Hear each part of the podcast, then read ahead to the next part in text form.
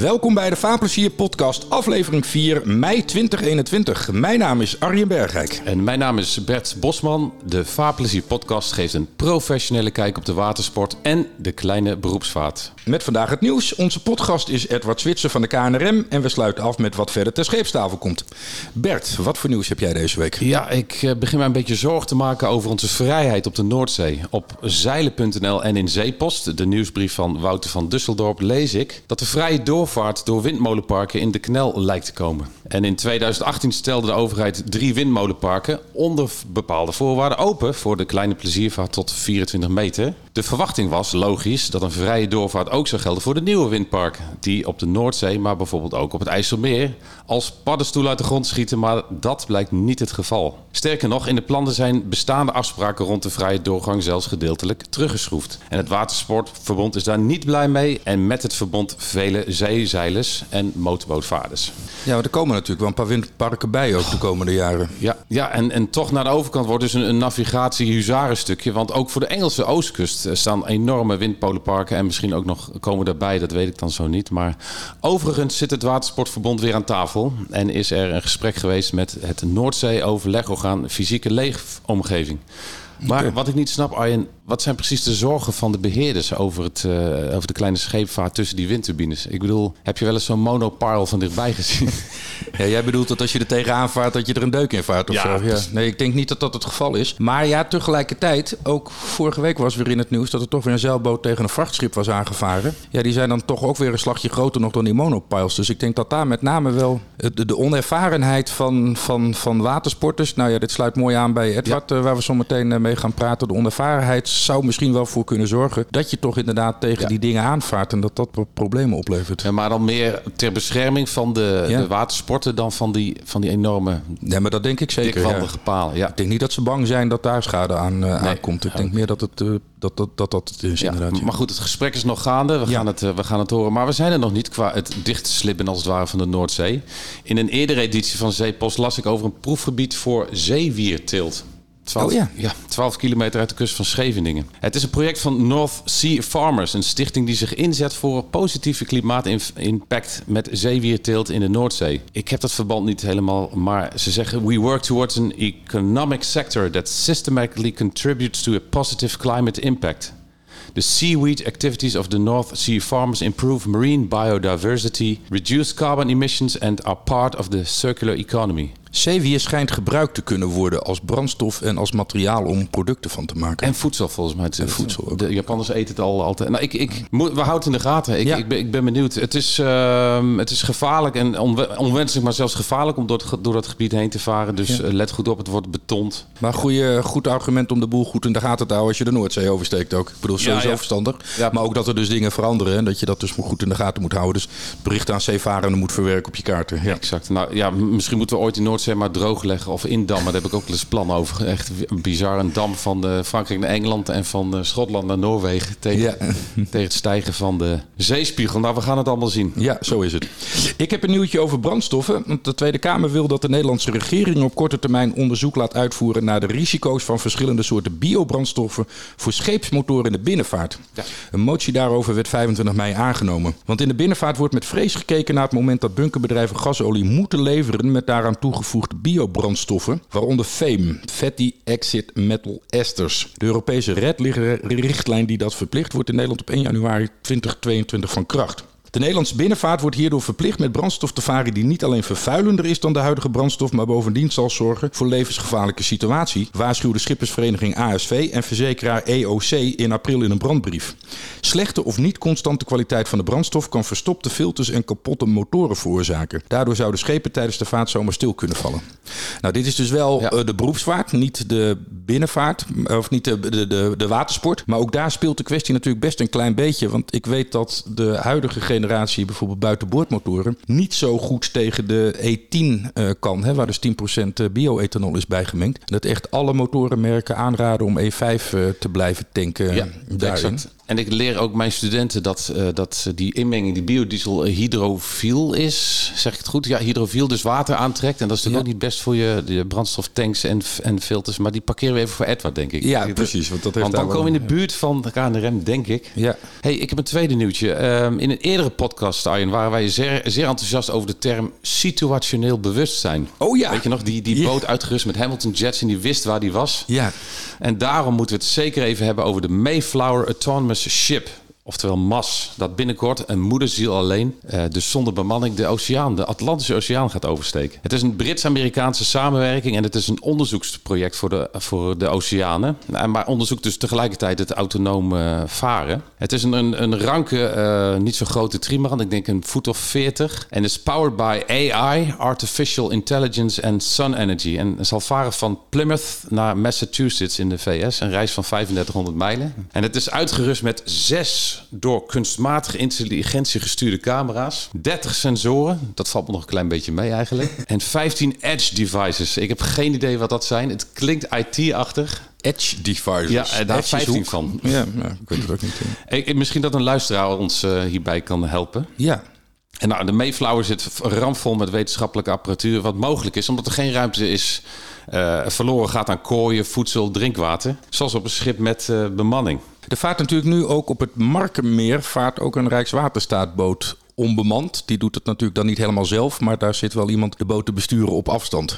Ja, exact. Een beetje afstand nog, maar eh, Maar het verschil is dus dat dit schip echt zijn eigen beslissingen neemt. Ook Ja. met in, in scheepvaartroutes en, en zijn eigen navigatie doet. Eh, en eh, ja, een schip met bemanning vind ik dan ook ineens zo 2020 klinken. maar goed, het schip gaat luisteren naar zeezoogdieren en ook de samenstelling van het water proeven met een elektronische tong. Laten we daar verder niet over hebben. Overigens is het plan dat de Mayflower in 12 dagen de plas oversteekt. En dat is een gemiddelde van 12 knopen. Dus eh, dat vind ik nogal wat. Dus Ja. ja. Nou, we houden dus de mas, de Mayflower in de gaten, in de peiling. Ik, nou, het schip werkt in ieder geval fantastisch tegen zeeziekte, denk ik.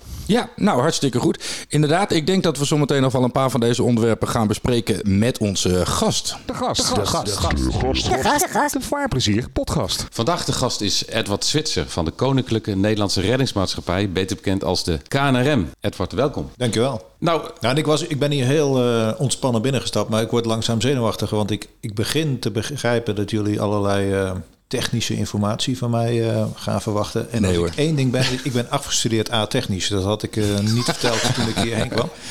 Ik hoor wel hele gekke dingen overigens. Want zei je nou bij die biobrandstof dat ze verwachten dat het niet alleen slecht voor de motor is, maar dat het ook vervuilender is? Ja. Dat Ja. vind ik een hele... Ik heb ooit journalistiek gestudeerd. Die Ja. combinatie gaan bij mij dan bellen rinkelen. Ja, nou ik Klinkt moet eerlijk zo zeggen. onlogisch. Ik moet zeggen dat ik dat dus ook niet precies weet, maar het staat er echt in, in de brief van de ASV en EOC die dit verstuurd hebben, die niet alleen vervuilender is dan de huidige brandstof, maar bovendien zal zorgen voor levensgevaarlijke situaties. We gaan je daar echt niet op, op helemaal op doorzagen, maar dat- nee, nee, kijk, als ik iets niet weet, zeg ik dat ik iets niet weet. Maar het houdt me bezig. Ja. Jouw laatste bericht, ging dat nou een beroepsvaart of een jacht? Dat onbemande ding. nou, was ook een vraag van jou, naar jou eigenlijk. Alles wat je op zee vindt of op de internationale wateren kun je toch jezelf toe-eigenen, klopt dat? Ja, dat is wel het oude idee van vroeger. Ja, van Jutte. de- Ja, de praktijk Ja. is wel even anders, denk ik. Nou ja, is dat beroepsvaart? Ik, eigenlijk had ik dezelfde vraag voor een, een, een, een, een, vaartuig van de KNRM. Want het zijn bij mij weten vrijwilligers. Ja. Is dat beroepsvaart? En, als er een, een, een Nou, ik denk de vraag die mij bezig hield. Kijk, ik snap dat je puzzelt als je een rederij hebt voor beroepsvaart. Dat je denkt, zou het ook zonder mensen kunnen? Want dat is gewoon je eerste besparing. Plus het kan goed zijn voor de veiligheid. Maar watersport, dan begint het mij toch weer te duizelen. Want de hele essentie van watersport is dat mensen het toch lekker vinden om op het water te zitten. Dus als je daar de mensen uitsloopt, wat hou je dan voor gekke sport over? Dat, maar goed, daar zal ik vannacht van wakker liggen. Nee, dat klopt. Nee, precies. Nou, daarom de grap van het zal wel goed zijn tegen zeeziekte. Ik kan lekker thuis blijven. Maar ehm, heel even, journalistiek. Was dat in Wintersheim, Zwolle, overigens? Nee, Ede. Aha. Eh, Edward, ik had hem al geparkeerd, maar daar komt hij. Eh, ik leer dus mijn IVA-studenten eh, over die brandstof, die, die bio-inmenging, x procent, dat dat hydrofiel is, dat er dus meer kans is op water in, de, in je tank. Met name zeiljachten die hun diesel relatief lang in de tank hebben staan. Is dat een van de nummer één in de top drie redenen voor, een, voor de KNRM om, tot een reddingsactie te komen? Verstopte filters daardoor? De top 3 durf ik niet keihard te zeggen, maar hij staat heel hoog. Ja, filters al heel lang. Ik zit, ik zit nu zelf 22 jaar bij de reddingmaatschappij en ben, ben niet zo van de cijfertjes, maar ik kijk er natuurlijk wel naar. Die filters is van alle jaren. Zeker aan het begin van het seizoen, dat is natuurlijk een klassieketje. Mensen gaan weer varen en dan uh, tijdens hun eerste of hun tweede reis uh, bingo. Ja. ja, en dan klotst dat lekker op nog, uh, wat er allemaal onder in die tank ligt. Ja. Hey Edward, hoe komt iemand die niet van bootjes houdt bij de KNRM terug?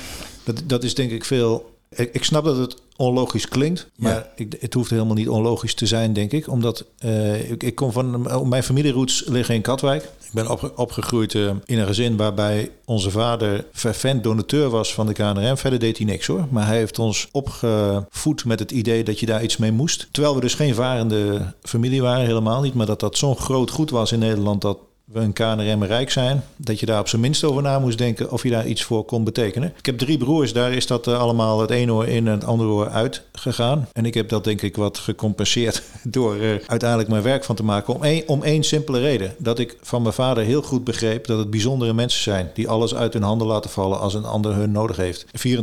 24-7 en onder alle omstandigheden. En ik heb inderdaad niks met bootjes. Ga ik ook dat heb ik ook opgegeven. Want als je dat na 22 jaar nog steeds niet hebt, dan moet je op een punt komen dat je denkt, nou, dat is blijkbaar mijn ding niet.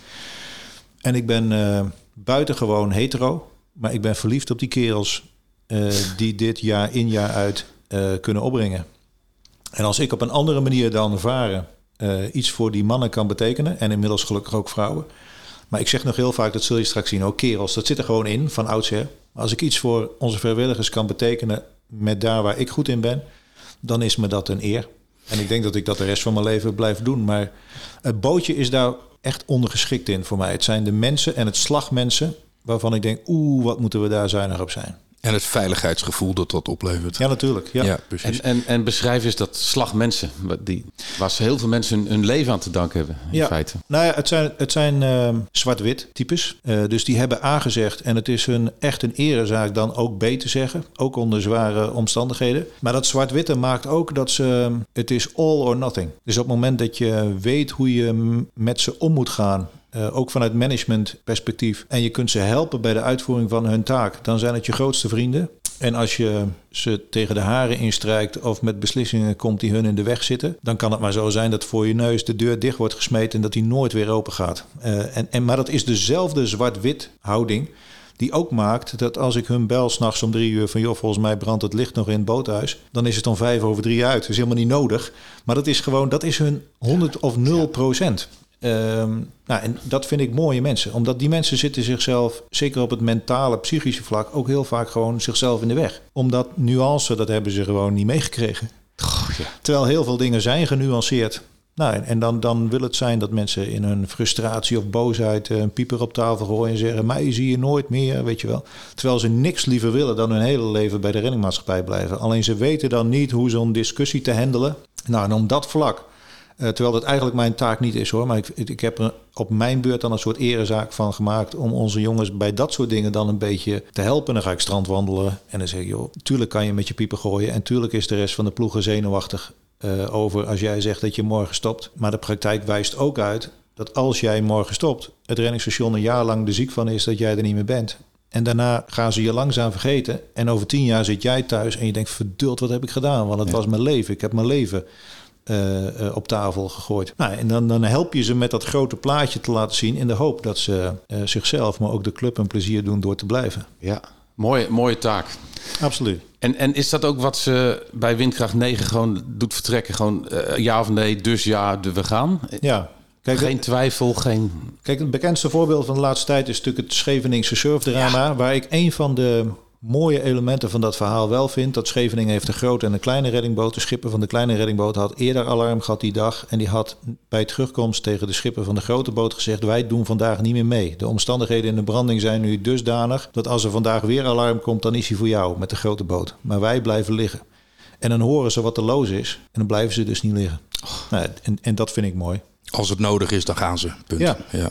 En dan snappen zij de wetten ook wel. En dan snappen ze ook wel dat als de branding hoog en zwaar is met in je rug dat pak schuim, dat het volgens de zeemanswetten niet handig is om tot op anderhalve meter van die blokkendam te manoeuvreren om te kijken of daar iemand ligt.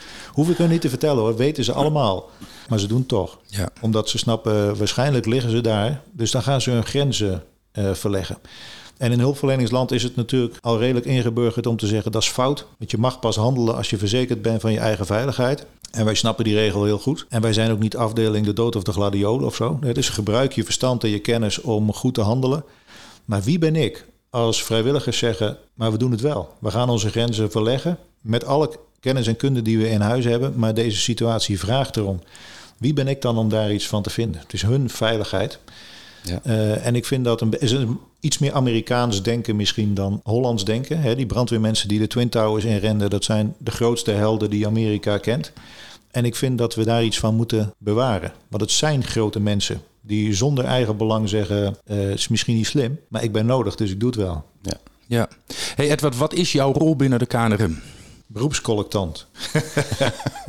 nee, nee, dat zou ik vreselijk vinden. Als op de dag dat dat op mijn kaartje komt te staan, ga ik weg. Alsnog. Ja. Maar wat staat er op je kaartje? Ja, ik ben beheerder van het zakelijke netwerk. En ik heb toen mijn kinderen nog klein waren, proberen dat uit te leggen door te zeggen: papa maakt vriendjes voor de renningmaatschappij. En, maar dat was, dat was niet het hele verhaal, want ik zag ze kijken, maar waar zijn ze dan als je jarig bent? dus uh, het zijn mijn vrienden niet, maar ik probeer wel op een hele kameraadschappelijke manier, want dat past zo bij de KNRM. Dat zijn kameraden van elkaar. Op een kameraadschappelijke manier met de captains of industry uit de maritieme sector op te trekken. Waarbij de eerlijkheid natuurlijk gebied te zeggen dat al die relaties een financiële component kennen, want we zijn van giften afhankelijk. Ja. Maar het gaat echt veel verder dan dat. ik hoop echt dat als wij als KNRM iets voor die partijen kunnen betekenen, prachtig. Uh, maar uh, zij willen ook graag iets voor ons doen. Nou, dat faciliteren, dat, dat spel van win-win organiseren, dat is mijn dagelijkse werk. Want het is inderdaad zo, de KNRM krijgt geen subsidie van de overheid. Nee. Jullie zijn helemaal afhankelijk van donateurs. Zowel privé mensen, consumenten, mensen die zelf op het water zijn... als bedrijven die het belangrijk vinden dat de veiligheid op het water geregeld is. Klopt, ja. Ja. En dan heb je één keer per jaar bijvoorbeeld het Redderschala in november, zeg ik dat goed? Oktober? Eind november. Eind november, precies. Dan schuiven we een hoop Captains of Industry aan en dan is er een prachtige avond. Ja, inmiddels wel, die Captains of Industry. Want dat, is, dat vind ik ook mooi aan die maritieme sector. Dat is natuurlijk een hele traditionele sector. Dus toen ik 17 jaar geleden het gala begon, hadden we denk ik nul maritieme bedrijven die daar aan tafel kochten. Want, maritieme mensen kijken de kat uit de boom. Die gaan niet op jaar één meteen daar zitten. Dus het waren toen vooral de banken en de verzekeraars die toen nog uh, oeverloos hun klanten mochten verteren. Dat is nu natuurlijk weer anders, maar dat mocht toen nog. Dus onze zaal zat vol met banken en verzekeraars. En ik denk tweede, derde jaar dat de eerste maritieme ondernemer kwam kijken. En heel langzaam groeit dat dan.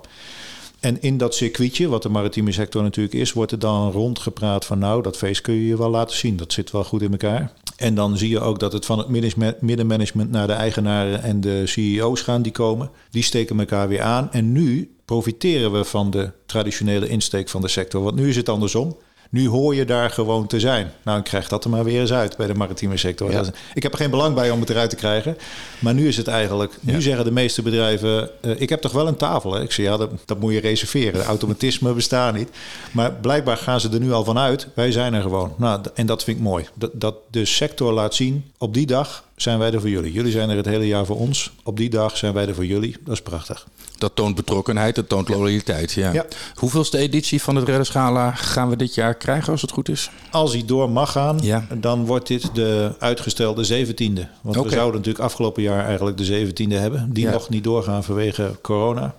We zaten er relatief relaxed in tot een paar dagen geleden. En nu hoor je toch weer geluiden van het zou in de winter wel weer eens anders kunnen zijn. Dus we gaan het zien. Wanneer staat Als het aan ons ligt, 20 november. 20 november. Huis de Duin in Noordwijk. Ja. ja.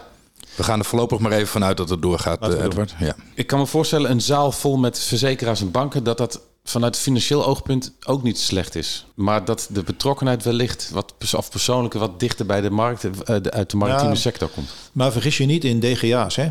Dus, dus de banken en verzekeraars zijn natuurlijk corporate bedrijven. Dus als een CEO van een, van een bank of verzekeraar veel geld wil uitgeven op die avond, dan moet hij dat aan de boord en zo gaan uitleggen van hoezo. Uh, en ik vind het mooie van DGA's, uh, kijk, mooi in resultaat, maar ook vooral qua inborst. Uh, als een eigenaar van een bedrijf, gewoon, wat gewoon zijn eigen bedrijf is, niks boort. Als hij daar 50.000 euro wil weggeven, ja. dan geeft hij 50.000 euro weg, want dat is zijn geld. Dus de praktijk is dat de meeste, meeste grote geld van het gala komt bij relatief kleine bedrijven vandaan. Omdat dat eigenaren zijn die daar geen verantwoording voor hoeven af te leggen. Anders dan naar moeders de vrouw misschien, maar ja. daar, daar, wil ik niet bij zitten. Of de kinderen qua erfenis. ja, ja, dat nee, precies. Hoe, hoe liggen de verhoudingen Edward, van de grote bedrijven of de middelgrote bedrijven en de particulieren? Is daar, zijn daar percentages van? Qua inkomsten? Ja. Het overgrote deel is nog steeds particulier. Omdat particulier kun je onderverdelen in meerdere uh, onderdelen. Het zijn de, de, de, reguliere donateurs, daar hebben we er ruim 100.000 van. Die gewoon elke maand of elk jaar zijn of haar bijdrage doet. Naar draagkracht. Dus de ene doet twee tientjes, de ander doet 5000 euro per jaar. Ja. Dat is allemaal goed. Maar diezelfde groep is ook goed voor elk jaar ongeveer nou ja, enkele tientallen grote nalatenschappen. Het komt maar zelden voor dat iemand met zijn nalatenschap bij ons, uh, en vaak is die persoon er dan niet meer, maar dat de notaris zegt: uh, je krijgt van Tante Mien de nalatenschap. En dat wij in de database kijken dat we die hele Tante Mien nooit gekend hebben. Oh, ja? Komt wel voor. Maar dat, is, maar dat is een hele grote minderheid. Logischer is natuurlijk dat dat mensen zijn die 30 jaar donateur zijn geweest. Ja? En aan het eind van de rit zeggen: uh, Je mag van mij nog een boot bouwen of dit of dat. Oh. Ik zal nooit een mevrouw vergeten die stond bij ons uh, voor de deur. En letterlijk gewoon voor de deur op kantoor. En die zegt, ik kom een boot schenken. Dus wij zeggen, nou ja, uh, kom er op zijn minst even in. Koffie. dus, dus, dus wij komen met die mevrouw aan tafel te zitten. En, en die mevrouw zat nog niet, of ze zei weer, ik kom een boot schenken. Een heel kleine mevrouw, tegen de 90 denk ik al. En ze zei erbij, het moest de grootste boot zijn die wij hadden. Dus in die tijd, is al een serieus tijdje geleden, zeiden we ja, maar dat gaat wel om ruim anderhalf miljoen euro. Nou, dat was geen enkel probleem, maar die boot moest er komen. Maar ze zeiden erbij, ik heb één eis. En wij deden net alsof we geen idee hadden wat die eis was. Terwijl in elk gesprek met schenkers is de eis dezelfde. Zij willen de naam van de boot bepalen. Dus wij deden net alsof we geen idee hadden. Dus wij zeiden, zeg eens, wat is... Uh... Ze zegt, ik wil de naam bepalen. Ik zei, nou prima. En wat moet de naam volgens u dan zijn? En toen zei ze, en toen had ze ons beet. Dat weet ik niet. En toen waren we echt van padje. Want meestal als wij die vraag stellen, wat moet de naam dan zijn? Ja, dan kan je beter koffie halen, want dan moet het ome Jan zijn. Dan komt het hele levensverhaal van ome Jan komt er dan uit. En deze mevrouw die wist het niet. Dus wij zeiden, nou, dat moet u uitleggen. Als die eis voor u zo belangrijk is, maar u weet niet eens een naam, dat is een beetje een gekke combinatie. Ja. Nou, en toen kwam haar verhaal eruit. Onze, onze reddingboot van Scheveningen is in de oorlog is die gekaapt uh, en onderdeks volgeladen met Joodse mensen. En die is, uh, over, ze zijn overgebracht naar Engeland, daar veilig aan land gebracht en daar naar de boot teruggebracht. En deze mevrouw komt 50 jaar later na de oorlog bij ons terug en zegt: uh, Van mijn geld mag je een boot bouwen, mits die heet zoals de boot heette waar wij in de oorlog mee overgestoken zijn. Dus ze komt met een hele late dankjewel, uh, terwijl zij nooit uh, geweten heeft, hoe heette dat schip eigenlijk waar wij mee overgestoken zijn. Terwijl, dus toen wij die naam zeiden, toen zeiden we, nou dan zijn we nu klaar. Ik betaal hem als jullie hem zo noemen. Terwijl je kunt natuurlijk nog, nog van alles vinden van die dankjewel. Want onze boot werd gekaapt. Wij hadden daar eigenlijk helemaal geen rol in. Nee. Anders dan dat de kapers heel goed in de gaten hadden. Wij mochten nog varen van de Duitsers in de oorlog. Dus wij mochten de haven nog in en uit. Elke andere boot die de haven zou verlaten, zou meteen verdacht zijn. Ja. Dat wij uitvoeren was niet verdacht. Dus, dus eigenlijk moet je een groot compliment maken aan de kapers. Uh, en niet zozeer aan ons. Maar de kapers A waren denk ik niet meer te traceren. Nee. Uh, en, en zij wilden gewoon een mooie geste doen aan het eind van, aan, aan het eind van het leven. Maar na zo'n gesprek rijd ik naar huis denk, wat heb ik dan een wereldbaan. Ja. Dat is echt prachtig. Ik vind het echt een heel prachtig verhaal dit. Ja, ja. ja, ja hartverwarmend. En wij maar klagen over die windmolenparken en, en, en een zeewierteeltplantage. Nee, ja, dat, precies. Dat, uh, dat is inderdaad Over huzarenstukjes gesproken. een beetje een ander verhaal inderdaad, ja. Het, wat waar ik mee in gedachten zit, heel veel, heel veel organisaties in, op kunstgebied, uh, um, um, nou ja, allerlei uh, sectoren zijn, die, hebben, die zijn bezig met geld verzamelen. Die komen geld tekort. KNRM lijkt daar anders in te staan. Uh, misschien niet, maar er is iets in de mensen, in, in het bedrijfsleven, bij de burger. De bereidwilligheid om, de, om die organisatie te steunen. Heeft dat te maken met dat, met dat toch wel dat heldendom van de, van de mannen en vrouwen die, die weer of geen weer en, en met nacht en ontij mensen redden? Dat, dat Amerikaanse brandweeridee misschien. Is, zit, dat, zit dat daarachter? Ja, wij, wij zijn zelf wat ongemakkelijk met de term held. Maar dat wordt natuurlijk ons vaak wel toegeslingerd. Maar uh, uh, ik vind het mooie juist van onze mensen is dat zij dat helemaal zelf niet in de gaten hebben. Zij vinden het zelf volslagen vanzelfsprekend dat dat gebeurt. En ja. dat maakt ze juist zo mooi en zo puur. Uh, maar ik denk wel dat daar het geheim zit, ja. Dat maakt ook dat de aanname dat je alleen donateurs zou kunnen werven op de Schelling en in Katwijk ik ben ervan overtuigd dat dat niet zo is. Staphorst kan vallen voor de KNRM, dat weet ik zeker. Als maar bekend is wie wij zijn en wat wij doen. En wij zijn in Nederland gewoon onbekend. Eh, Dus, dus er wordt elk jaar naar alle goede doelen onderzoek gedaan. Eh, en dan wordt er gekeken naar de waardering en naar de bekendheid. En wij eh, scoren standaard heel hoog op waardering en heel laag op bekendheid. En ik word daar wel blij van, van die combinatie. Want ik denk, als wij erin slagen bekender te worden en je houdt je waardering vast, dan zou het nog wel eens goed kunnen komen. Hoe, want, ja? want we zitten nu nog met een serieus exploitatietekort elk jaar. Ehm, Toch, dus, ja. dus dat moeten we de komende jaren wel zien weg te werken.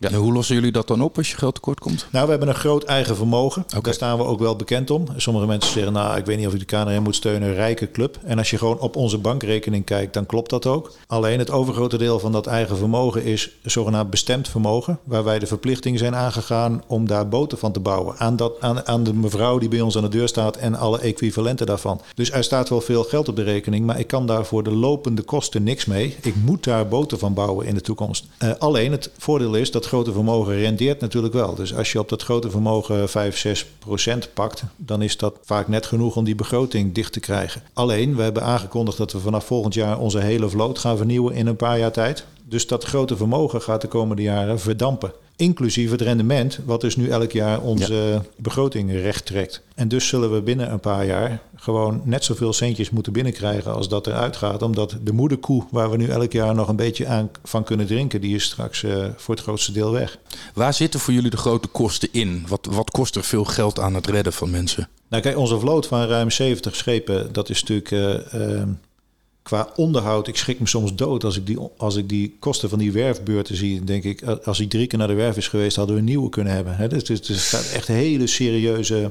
Ook omdat wij het zo gedegen aanpakken. Groot onderhoud bij een reddingboot betekent dat gewoon alles wat los kan, gaat gewoon los en gaat eruit. En dus je houdt eigenlijk gewoon een casco-boot over en dan wordt alles er weer ingebouwd om te voorkomen dat de dingen die je niet kunt zien, je op een dag gaan nekken. Nou, we, hebben, we hebben ook gewoon een, hoewel we een vrijwilligersorganisatie zijn, hebben we een beroepsstaf, vooral technische dienst, eh, die voorkomt dat schepen voor alles naar een werf moeten. Eh, maar die beroepsstaf, eh, ja, we staan vijf, 50 mensen ongeveer op de payroll. Dat is natuurlijk gewoon een hoop geld.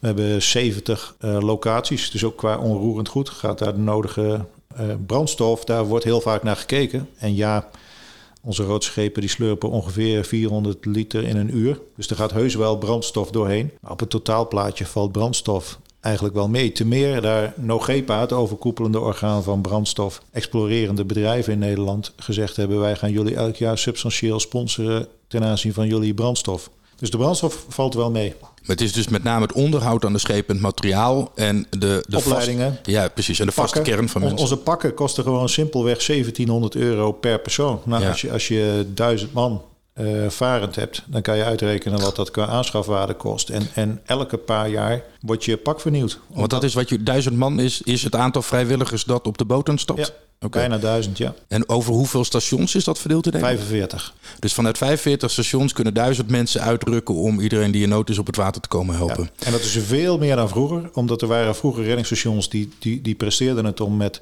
6, 7 mensen, 24, 7, 365 dagen per jaar die reddingboot te bemannen. Oh, wauw. Maar dat is echt old school KNRM denken. Dat zijn dus mensen die gaan niet op vakantie, gaan op zondag niet wandelen met de vrouw, want de piepen kan gaan. Terwijl de jonge generatie er meer in zit. Ik wil best veel voor de KNRM doen, maar mijn leven is wel groter dan dat. Nou, als je dan dezelfde eh, beschikbaarheid wil garanderen, dan kun je dat sommetje alleen maar oplossen door die beschikbaarheid met meer mensen te dekken. Hoe, hoe zie jij dat? Is dat een betere houding in feite of niet? Dat je, dat je zegt, oké, ik wil veel doen voor de KNRM, maar ik heb ook nog een privé, een leven ernaast. Ik hou heel erg van die oude klassieke KNRM'er. Ik denk dat het gezonder is om de lat lager te leggen.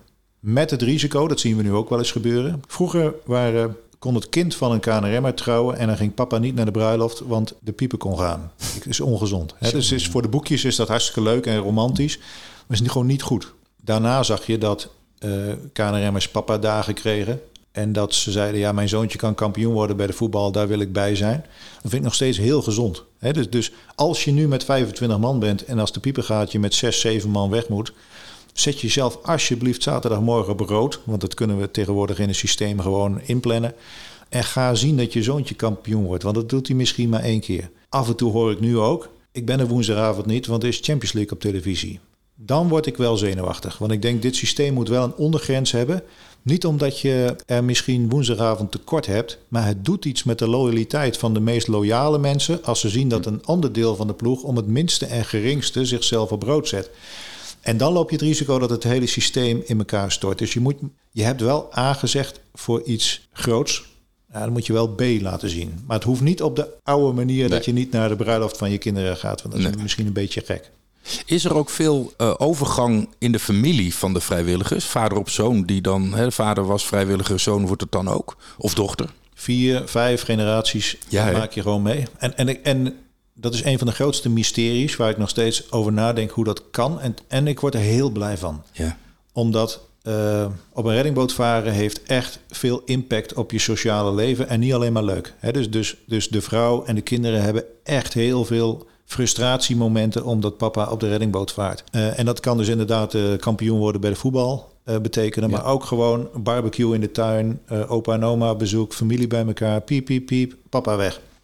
Als dat elke keer weer gebeurt, dan gaat dat etteren, dat gaat, dat gaat zeuren. Je zou dus denken dat de nieuwe aanwas komt van buiten die kring, omdat dat mensen zijn die allemaal redelijk uh, bleu aan dit beginnen, geen idee waar ze aan beginnen. Dat is dus niet waar. De meeste aanwas zijn de kinderen van ja. en broer van.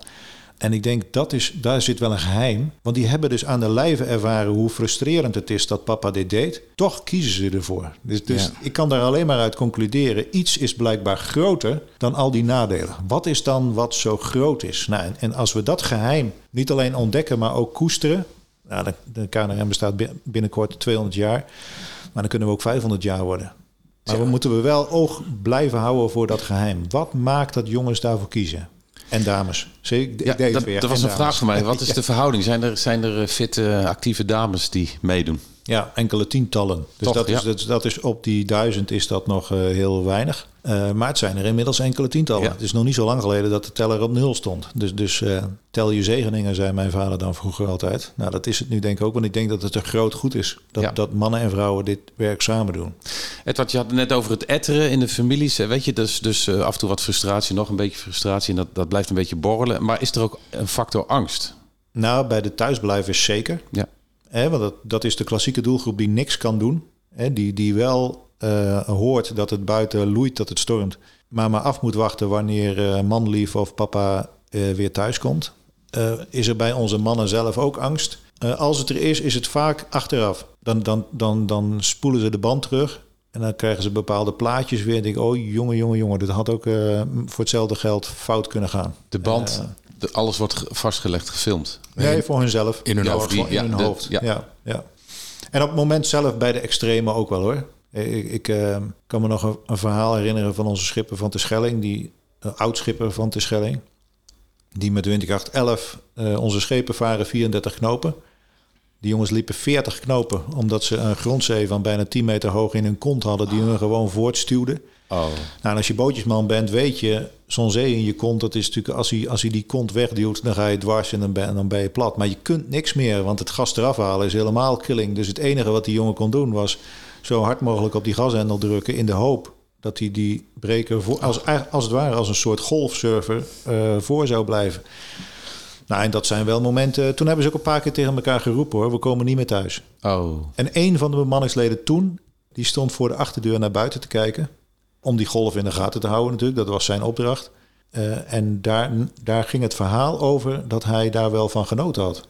Dus ik heb dat later gecheckt bij de schipper. Ik zeg, joh, ze zeggen dat, Ger heet die man dat Ger wel genoten heeft tijdens die reis. Hij zegt, ik zeg, is dat waar? En toen zei de schipper, ik ben bang dat het waar is, ja.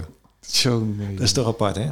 Maar ik maar weet dat, dat, dat is, dat nou is ja. ook een bepaald... Dus dat is de ja. die-hard zeeman. Ger, ja, Ger, is ook gewoon... Hij is, hij is nu aan land, maar hij heeft uh, zijn halve leven heeft hij op de grote vaart gezeten. Goed, je staat tussen de oerkrachten en je, je weet niet wat er gaat gebeuren. En dat is misschien het moment dat je kan genieten. Ik, dat is wel een die-hard, hoor.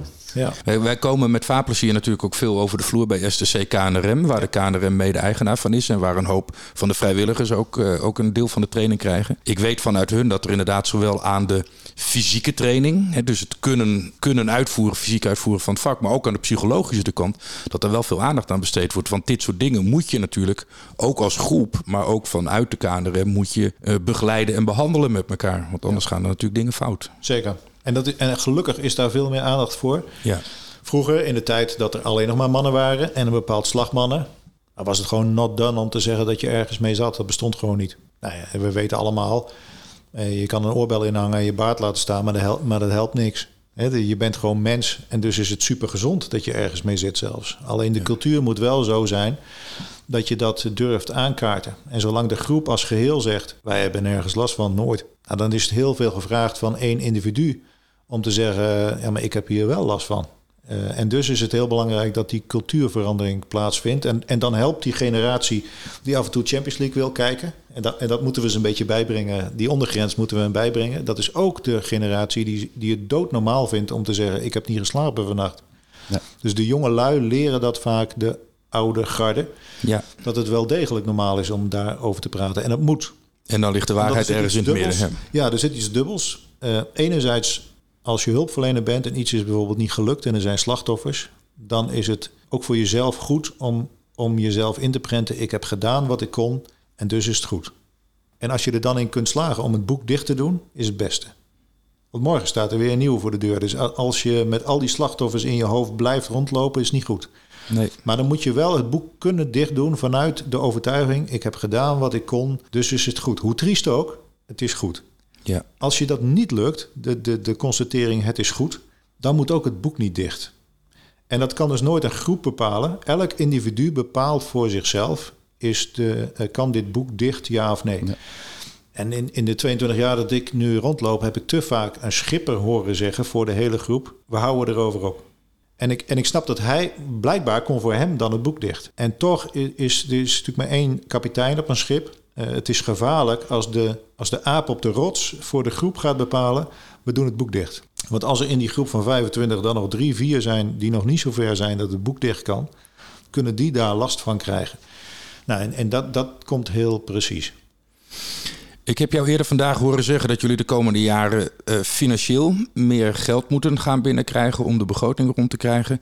We hebben het nu over deze cultuuromslag met betrekking tot de psychologische verwerking van het werk. Zijn er nog andere uitdagingen voor de KNRM in de komende jaren? Specifieke dingen waar jullie nu ineens mee geconfronteerd worden die de afgelopen 200 jaar misschien minder gespeeld hebben? Nou, bijvoorbeeld verduurzaming. De, de, de biobrandstof kwam net aan bod. Wij hebben heel lang gewoon alleen maar gehandeld naar onze kerndoelstelling. Dus onze eigen mensen moesten veilig terug en de mensen waar we voor uitvoeren moesten we veilig aan land brengen. Al het andere deed er niet toe. En je merkt dat je daar als maatschappelijke organisatie niet meer mee wegkomt. En dat vind ik ook goed. Hè. Wij varen in de Biesbos, wij varen in het Waddenzeegebied, gewoon kwetsbare natuurgebieden. Dan kun je wel zeggen, trek ik me allemaal niks van aan. Die mensen moeten veilig aan wal. Maar als de techniek je de kans geeft om een bijdrage te leveren aan verduurzaming... eh, dan ben je als KNRM verplicht om daar naar te kijken. Alleen, vaak vergt dat een grote eenmalige investering bijvoorbeeld... om vervolgens stappen te kunnen maken in verduurzaming. En dat is best ingewikkeld, want dan kan een donateur zeggen... Hallo, ik heb die 100 euro aan jou gegeven omdat je mensen moest redden. Nu ga je een beetje de Greenpeace uithangen. Dan was ik wel donateur geworden van Greenpeace. Dus dat ligt heel gevoelig. Ja. Dus, dus daarom zijn we zo blij met partijen. We hebben nu bijvoorbeeld een, eh, een elektrotechniekbedrijf die zegt: wij gaan al jullie boothuizen gaan we het elektraverbruik op nul brengen. En, en dat doen we met spullen en mensen van ons. Ga je 0 euro aan kwijt zijn, dat doen wij. Ja, En dat is prachtig. Want dan hebben we straks overal zonnepanelen, windmolentjes, allemaal dat soort dingen. Dus dan kunnen we onze bijdrage leveren aan de verduurzaming. Zonder dat we tegen de donateur hoeven te vragen: vinden jullie het goed dat we 2 miljoen investeren in verduurzaming? Hoeft niet, want het wordt nu voor ons betaald. Nou, en, en dan gaat het de goede kant op. Ja. Ja, jullie zijn natuurlijk de, de reddingsmaatschappij. Mensen zijn in nood, jullie komen ze halen. Jullie hebben tegenwoordig ook een afdeling preventie. Ja. Eigenlijk is de afdeling, dat de afdeling die gaat proberen om te zorgen dat jullie minder hoeven uit te varen om mensen te gaan halen. Hoe gaat dat? Nou, in absolute aantallen is dat heel lastig, denk ik, nog eh, aan Ja. te geven. Eh, als je kijkt naar vorig jaar, eh, dan zou je zeggen dat het super slecht gegaan, want dat was het drukste jaar ooit. Maar dat had zo zijn redenen. Hè. Met corona, dat mensen niet naar het buitenland konden, en masse een bootje gingen huren. En het dus niet alleen druk was op het water, maar er ook relatief veel onervaren mensen op het water waren. Nou ja, dat is een potpourri. Het is niet raar dat je dan een heel druk jaar hebt. Maar ik, ik keek gisteravond even boven en daar was meneer Kuipers. Die zei, ehm, die noemde volgens mij Zweden als voorbeeld, waar ze nu een substantieel percentage van de gezondheidszorg willen besteden aan preventie. Omdat dat het beter is voor de mensen, maar ook op termijn eh, beter is voor het budget wat er naar gezondheidszorg toe moet. Eh, en die percentages zal het bij ons niet zomaar eh, zijn. En, en, je zou kunnen zeggen dat is raar, want dan, dan, dan, leg je een bom onder je eigen businessmodel, want jullie moeten toch varen. Nou, ik vind het heel raar gedacht dat wij moeten varen. Iedereen is erbij ge- gebaat dat wij niet hoeven te varen. Ja. En als iemand dan zegt, maar waar hebben we dan nog een reddingmaatschappij voor?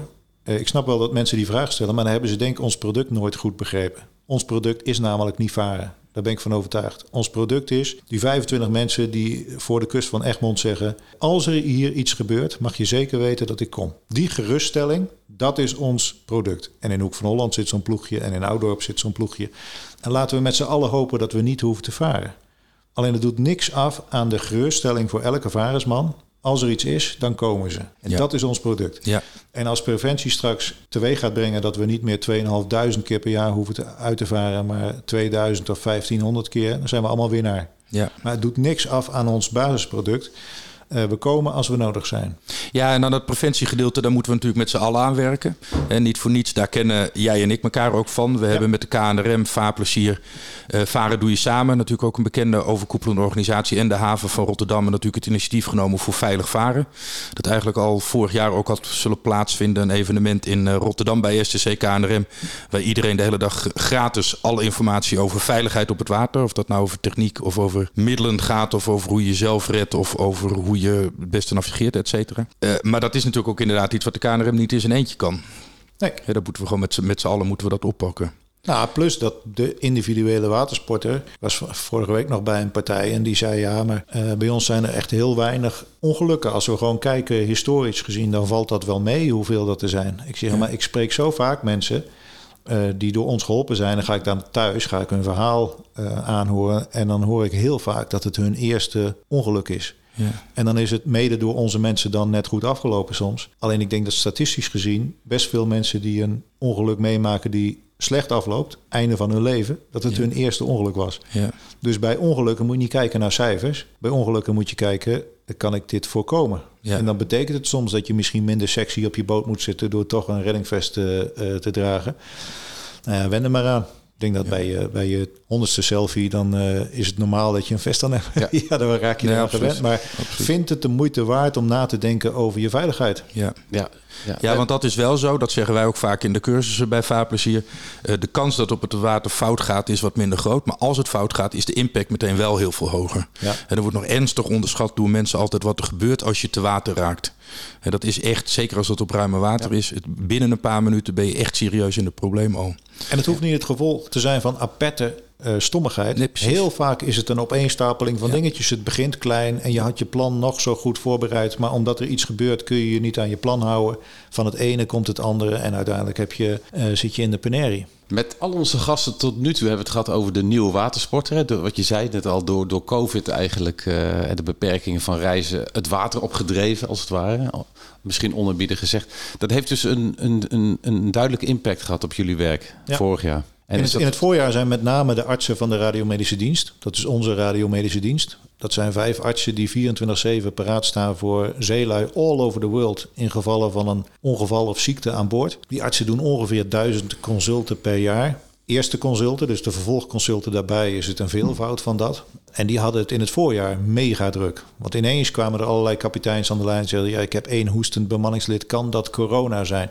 Ja. En dan is het het werk van onze artsen om op duizend kilometer afstand dan te bepalen of dat corona is, ja of nee. Eh, maar toen was het met varen nog heel rustig. Maar toen hadden we al wel het idee, dit zou wel eens stilte voor de storm kunnen zijn. Want als de Nederlanders inderdaad niet op vakantie mogen, dan is... En er er wel natuurlijk een hele goede zomer. We krijgen nu heel veel vragen, gaat het dit jaar weer gebeuren?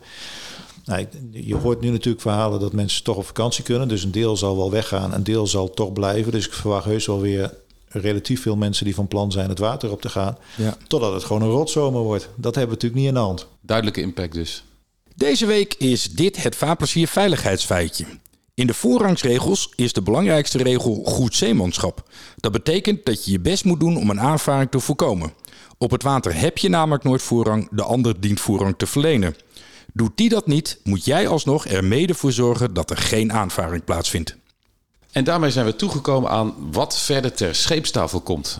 Nou, voor deze plek nodigen we onze luisteraars uit om te reageren op de podcast. En dat kan via podcast.vaarplezier.nl.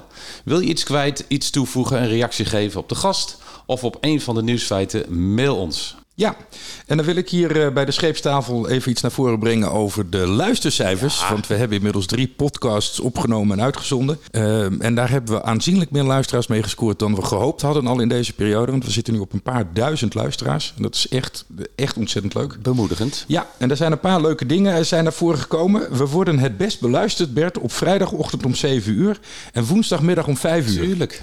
Ik heb geen idee waarom. En deze laatste wordt helemaal leuk, want donderdag om middernacht staat op plek 3. Dus donderdagnacht om 12 uur besluiten kennelijk een hoop mensen om naar onze podcast te luisteren. Ja.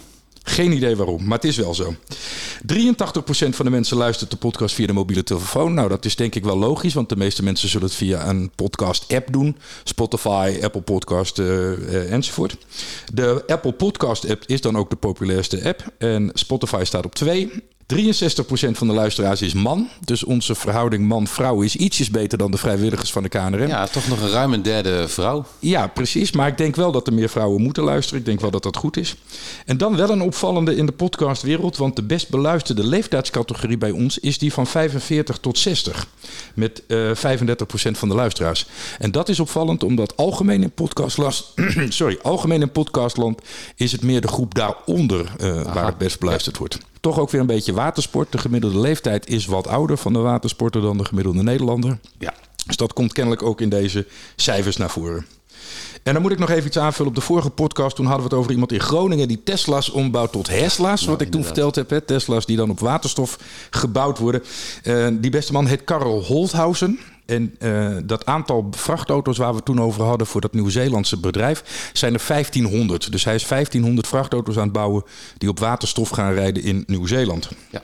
Interessant is dan weer dat die helemaal naar de andere kant van de globe uh, getransporteerd moeten worden. Ja. Maar goed, het eindproduct zal, of de, hè, de eindsommetje zal wellicht zijn dat dat toch onze moeder aarde helpt en ons, ons klimaat. Ja, en zijn bedoeling is natuurlijk dat dat straks gaat gebeuren met een boot die op waterstof vaart. En dan is natuurlijk de productieketen... Ja, is, uh, precies, of zeilend. Of, ja, ja, is ja. dan wel erg mooi rond. Ja, mooi. Hey, en dan zijn we aan het einde gekomen van deze aflevering van de Vaarplezier podcast. We danken Edward Zwitser van de KNRM.